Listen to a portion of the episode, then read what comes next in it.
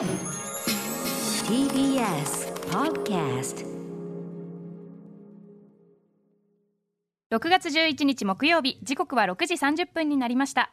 TBS ラジオをキーステーションにお送りしているカルチャーキュレーションプログラムアフターシックスジャンクション木曜パートナー TBS アナウンサーのうなえりさです。えーそして私現在もリモート出演中です。ライムスター歌丸です。はい。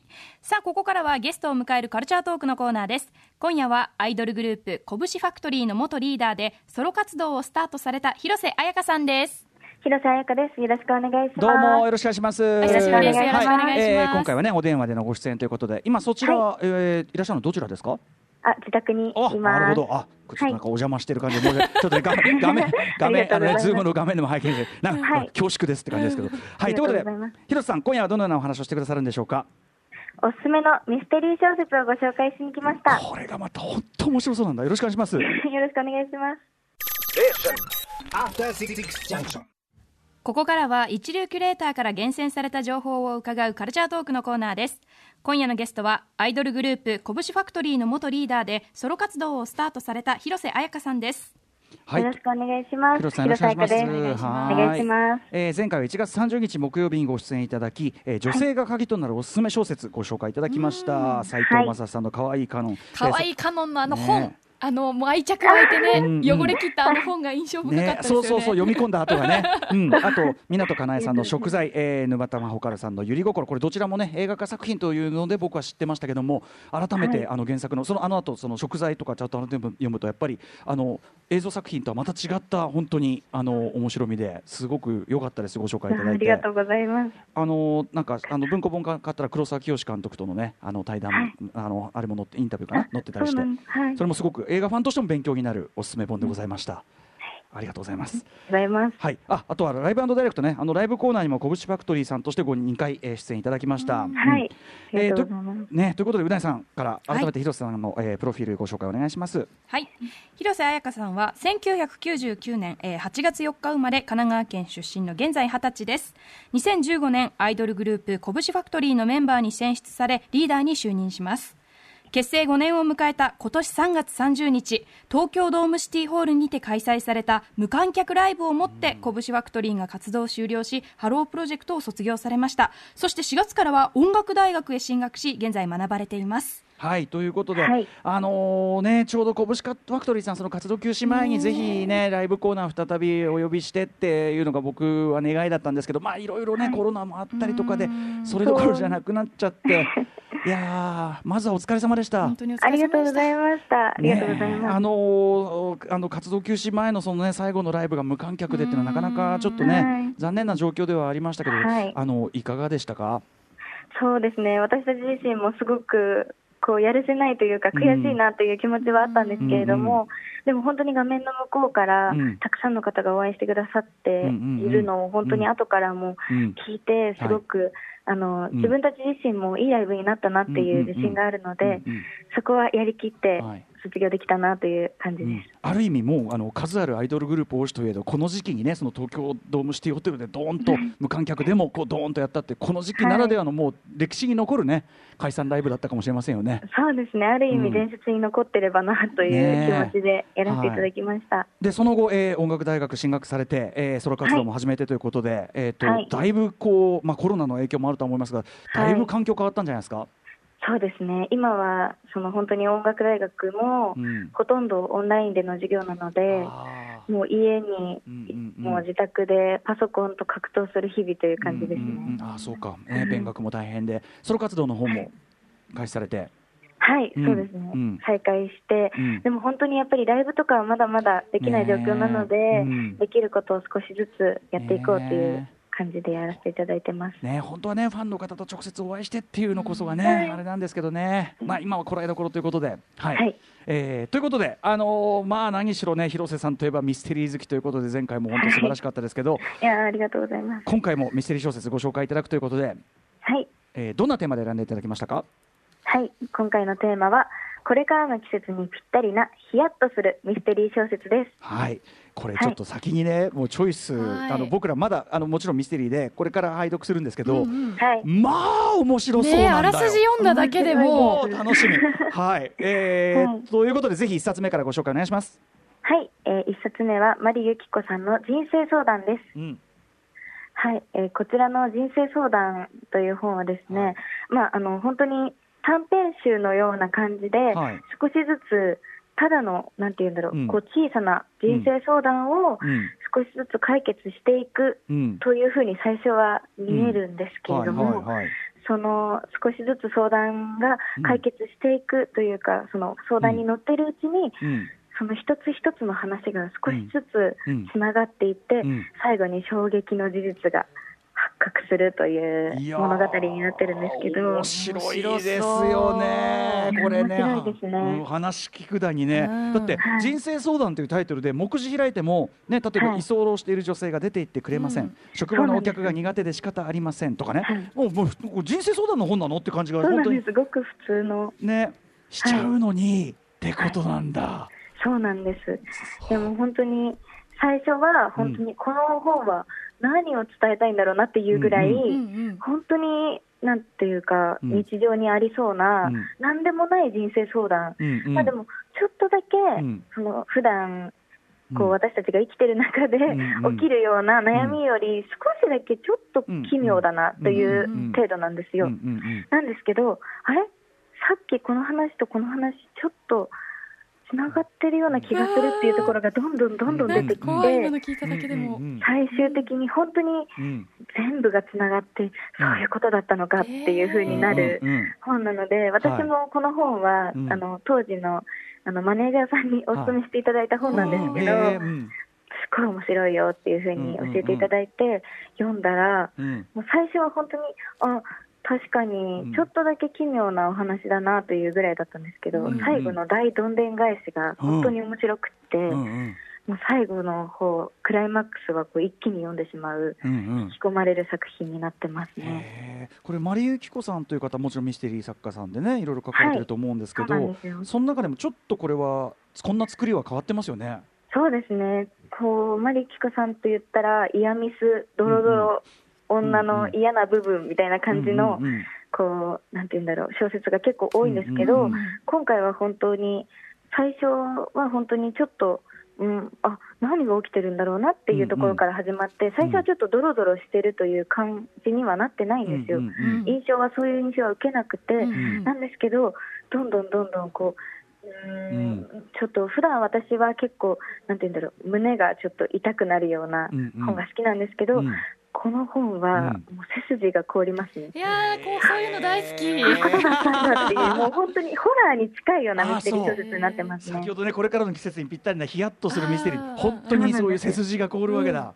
背筋が凍ります。だでもそのさあのね並んでるこのお悩みもねだって西城秀樹が好きでたまりませんとかですよ。ねそうなんですよ。どうやってここからそんなに怖くなるのって感じなんだけど、はいキャーちょっとでもなんかねあのお話伺ってるだけでなんか、はい。本当面白そうだし、ね知りたいって思う。うん。そうなんですよ、本当に、でも結構、なんて言うんだろう、その人物がたくさん登場人物が出てくるので、うんうんそこを読み解きながらうんうん。こう読んでいかないといけないので、はいはいそれはちょっと本当に結構登場人物がそっか。多いんですけど、人物相関図みたいのを書きながら読んだ方があ分かりそうですね、やすいかもしれないそうするとすべてがつながって、ん。より一層ヒヤッとするかもしれないですね、読めば読むほど、読み返せば読み返すほど、うん。怖いなって感じる、へ小説になってこれ真ます。っ先に読もね。うもう。帰り帰り道読んじゃいますなんかこのパッケージングからしておしゃれだよなその人生相談もあるっつって。このはい。軽軽めに見えるパッケージングでだからお話伺ってるだけでもう勝手に想像してあのなんか今鳥肌が立ちましたよ、本当に。はい。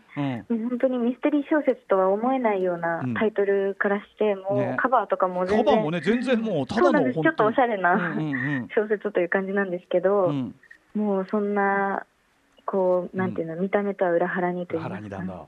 はい、マリユキコさんの人生相談丸ってついてね、えー人生相談2017年に出た小説講談社文庫から出ております。これ俺もう俺真っ先読むこれも、うん。ああやばい。ああ早く見たい。CM 感に読んじゃうかも。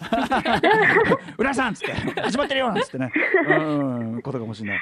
はいじゃあはい。一冊目はこちらご紹介いただきました、い。続いていきましょはい、えー続いて2冊目は、乾くるみさんのセカンドラブです。ううん。はい、こちらの小説は結構有名というか、うんうん。知ってる方も多いと思うんですけど、はい。乾くるみさんといえばやっぱりこうイニシエーションラブは本当にその時も本当にミステリー界で一世を風靡したと言っても過言ではないぐらうん。いたくさんの方が読んでらっしゃったと思うんですけど、イニシエーションラブも本当にラスト2、3行で全てがひっくり返るあの衝撃といううんか、こうゾッとするような小説なんですけど、うん。もうその歌い文句が、いイニシエーションラブの衝撃再びって書いてあるんですよ。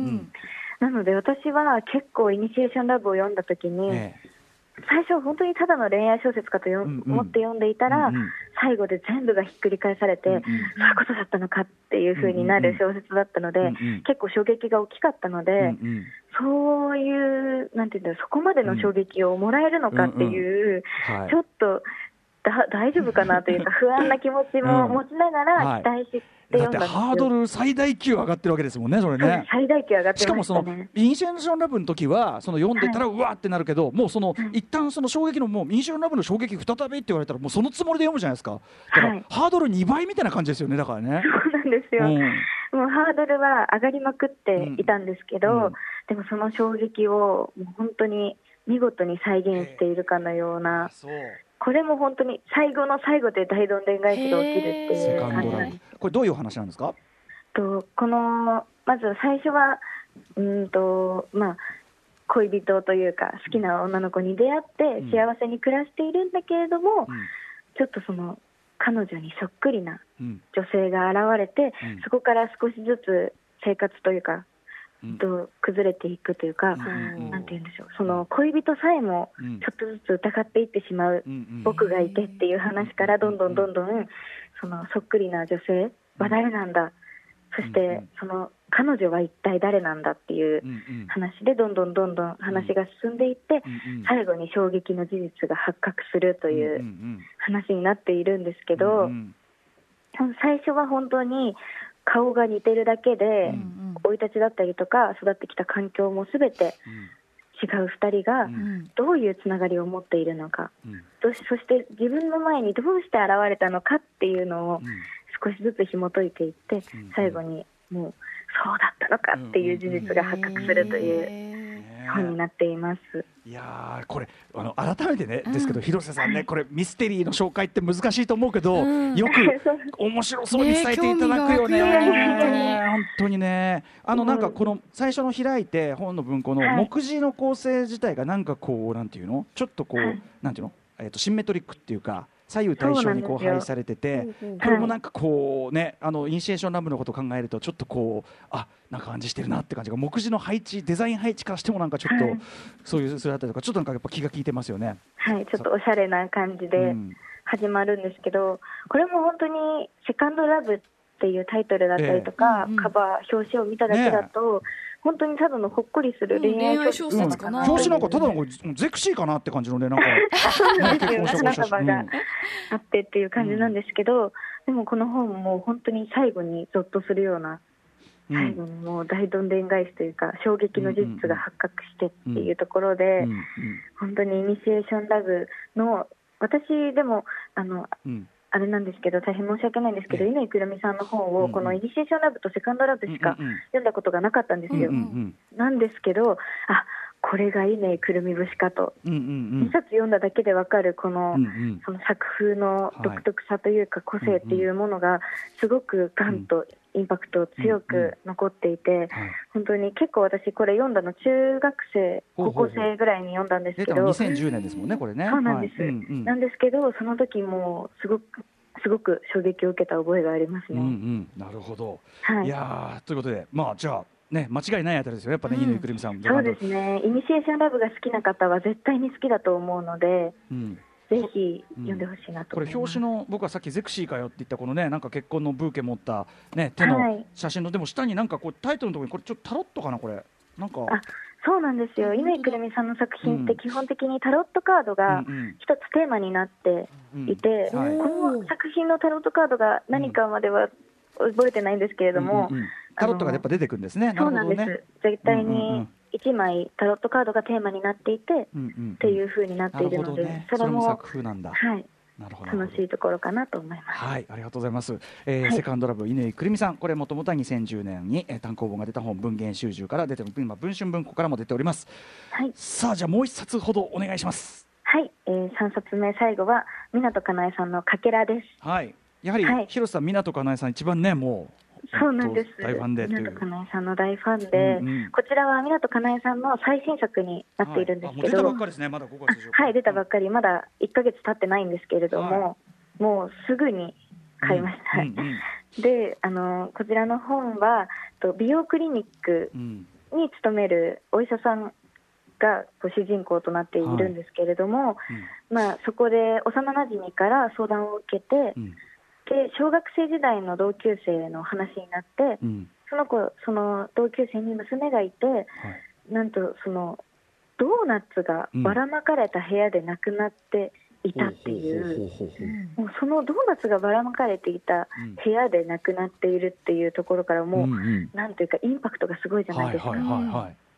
で、まあ、そのそこからどうしてうん。その娘は亡くなったのかうんっていう、どうしてその子は死を選んだのか、どんどん学校に行かなくなって、うん。どうしてその子は死を選んだのかっていう謎に迫っていくお話なんですけど、あのまあ、基本的に湊かなえさんのうん作品は、多分一作を除いて全部が女性が主人公となっている本なんですけれども、まあ、その中でも今回、美容整形がテーマになっているということで、はいまず美容整形がテーマになっているっていうのが、本当にうん。この現代の、うんうん。なんていうんだろう、こう女性へはのい。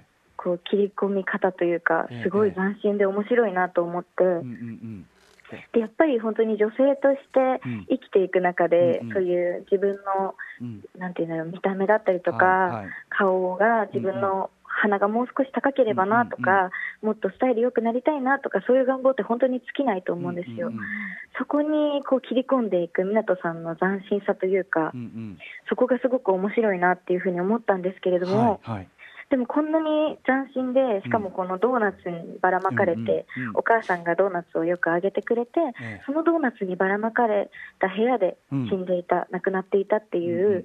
そこのインパクトから、はい。そのドーナツが何を意味しているのかうんうん。とか、そのどうして学校に行かなくなってしまったのかとか、うんうん。本当にいろんな謎がどんどんどんどうんうんん謎を解いていく中で、この湊かなえ節といいますか、うんうんうん。最後に少しこう苦しさが残るようなうんうん。イヤミスの女王だなという感じは、すごく本当に、なんていうんだろう、うん。こんな斬新な新しいテーマでも、はい。湊かなえさんの良さ、持ち味をはい。もう最大限に生かして書かれているっていうところが、本当に素敵なところだなっていうふうに思いました。あのね、まさにその例えば現代の女性がこの今の社会で、はい日本の社会でこうやって置かれてるあれでやっぱその美醜の問題とかルッキズムというかね、はいそうそういうところにスポット当てて、はいってい。うところもまあもちろんテーマ取りもすごい鋭いんでしょうしやっぱそのね、はい。やっぱ確かにそのドーナツのばらまかれ方っていうそのなんかもう絵面だけでこうえっていうこうなんでっていう感じがするところとかね、うん。つかみがすごくあれですしね。絶対いいんでしょうね、それはね。いやもう本当に面白かったですね、結構私、あの湊かなえさんの作品は、まあ、ほとんどすべて読ませていただいてるんですけど、はい結構私は上位に来るぐらい好きな作品でしたね、すごく面白くて、一気に読んでしまいました。またあれでしょうね。湊さんの作品って映像化率も高いからまた何らかの形でね、あったりもするんでしょういやねそうですね。映画化ドラマこれが化本当に映画化、ドラマ化というか、映像化されたら、うんうん。本当に面白いなというか、うんあのなんていうんだろう、本当に女性にうんうん。すごく刺さる、うん。まあ、テーマももちろんですし、はい物語も本当に女性にすごくうん。刺さるなというか、うんうん。そういう、なんていうんだその美イシューというか、そういうものに悩んでる方はもちろんですけれども、本当にそういう方、女性にはぜひ読んでほしいなというふうに思う作品でしたね、今回も。はい。ということで、えー、湊かなえさんの最新作「かけら」えー、カタカナのかけらですね、えー、集英社えーはい。集英社から、えー、発売されたばかり2020年5月に出たばかりということになっております。いやーそのね、本当に広瀬さんねあのミステリーを紹介するのは本来は非常に難しいことなんですけど、やっぱり でもね広瀬さんご自身がその読んでてやっぱりどこにこうときめかれたのかワクワクしたのかっていうところがすごい直で伝わってくるご紹介で、うんあのもう過不足なく我々めちゃめちゃ読みた読みたくなっております。ねもう紹介された順番に読みます。ねわあありがとうございます。ぜひ。そうね、あの多分なんだろう、こう読みやすさの順番でね、そうかもしれないね、うん。これをねご紹介された順で。今日じゃあ、えっとご紹介いただいた3冊じゃあはい、なさんおさらいしておきましょうか。ご紹介します、えーマリユキコさんの人生相談。そして乾くるみさんのセカンドラブ。そして湊かなえさんのかけらこの3冊をご紹介していただきました。うんねえもう広瀬さん僕あのうちでうちの本をね整理しろって怒られてるばっかりなのに また増えちゃったじゃないですか。増読みたいやつが。ありがとうございます。嬉しいです。はい、またちょっとね、あの、およろしくお願いしますね、ご紹介、はい、いろいろ、ぜはい、ひよろしくお願いします。えー、広瀬さん、お知らせことなどありますか？はい、えっと、ただいま私はですね、えっと、セーブ・ジ・アーティストという、うん。えー今回のこのコロナで影響を受けたアーティストを支援しようというプロジェクトに参加させていただいていまして、はい、えっと、こちらは久保浩二さんが、うんうん。えっと、こう中心となっはて進まれているプロジェクトなんですけれども、えーこ今ですね、私、あやかプロジェクトというプロジェクトを進行させていただいていまして、なんと TM ネットワークの木根直人さんが曲を書いてくださって。はい、日健さんが選曲という本当に豪華な制作陣の方々が曲を作ってくださって、うん。そこに少しだけなんですけれども、私の詩も載せていただけるということで、そんな感じで制作が進んでおりますのでへ、まだまだ制作段階ではあるんですけれども、うんうん本当にあの毎日 LINE ライブだったりとかも、うんうんうん。あの配信していますので、はい。ぜひ進捗状況なども私のうん。SNS だったりとか、うんうんホームページも見ていただけたら分かると思いますので、うんぜひ私のツイッター、インスタグラムやホームページチェックしていただければなというふうに思います。よろしくお願いします。はい、ぜひちょっとまあそれ完成した暁なのかわかんないですけどまたぜひその件でもね例えばあはい。とライブコーナーともあったりしますからあのぜひ広瀬さんご自身の活動などもこちらでもご紹介させていただければというかよろしくお願いします。思います。ありがとうございます。こちらこそです。引き続きよろしくお願いします。えー、よろしくお願いします今夜のゲストは、えー、広瀬彩香さんでした。ありがとうございました。ありがとうございました。どうもありがとうございましたありがとうございま元気でどうした。も。ありがとうございます。さあ明日のこの時間は歌丸さんによる最新映画辞表ですはい、えー、明日はですね、えーっと10年前かなちょうど1作目扱いました、ヒックとドラゴン3部作完結作、えー、ヒットとドラゴン聖地への冒険を評論します。After Six Junction.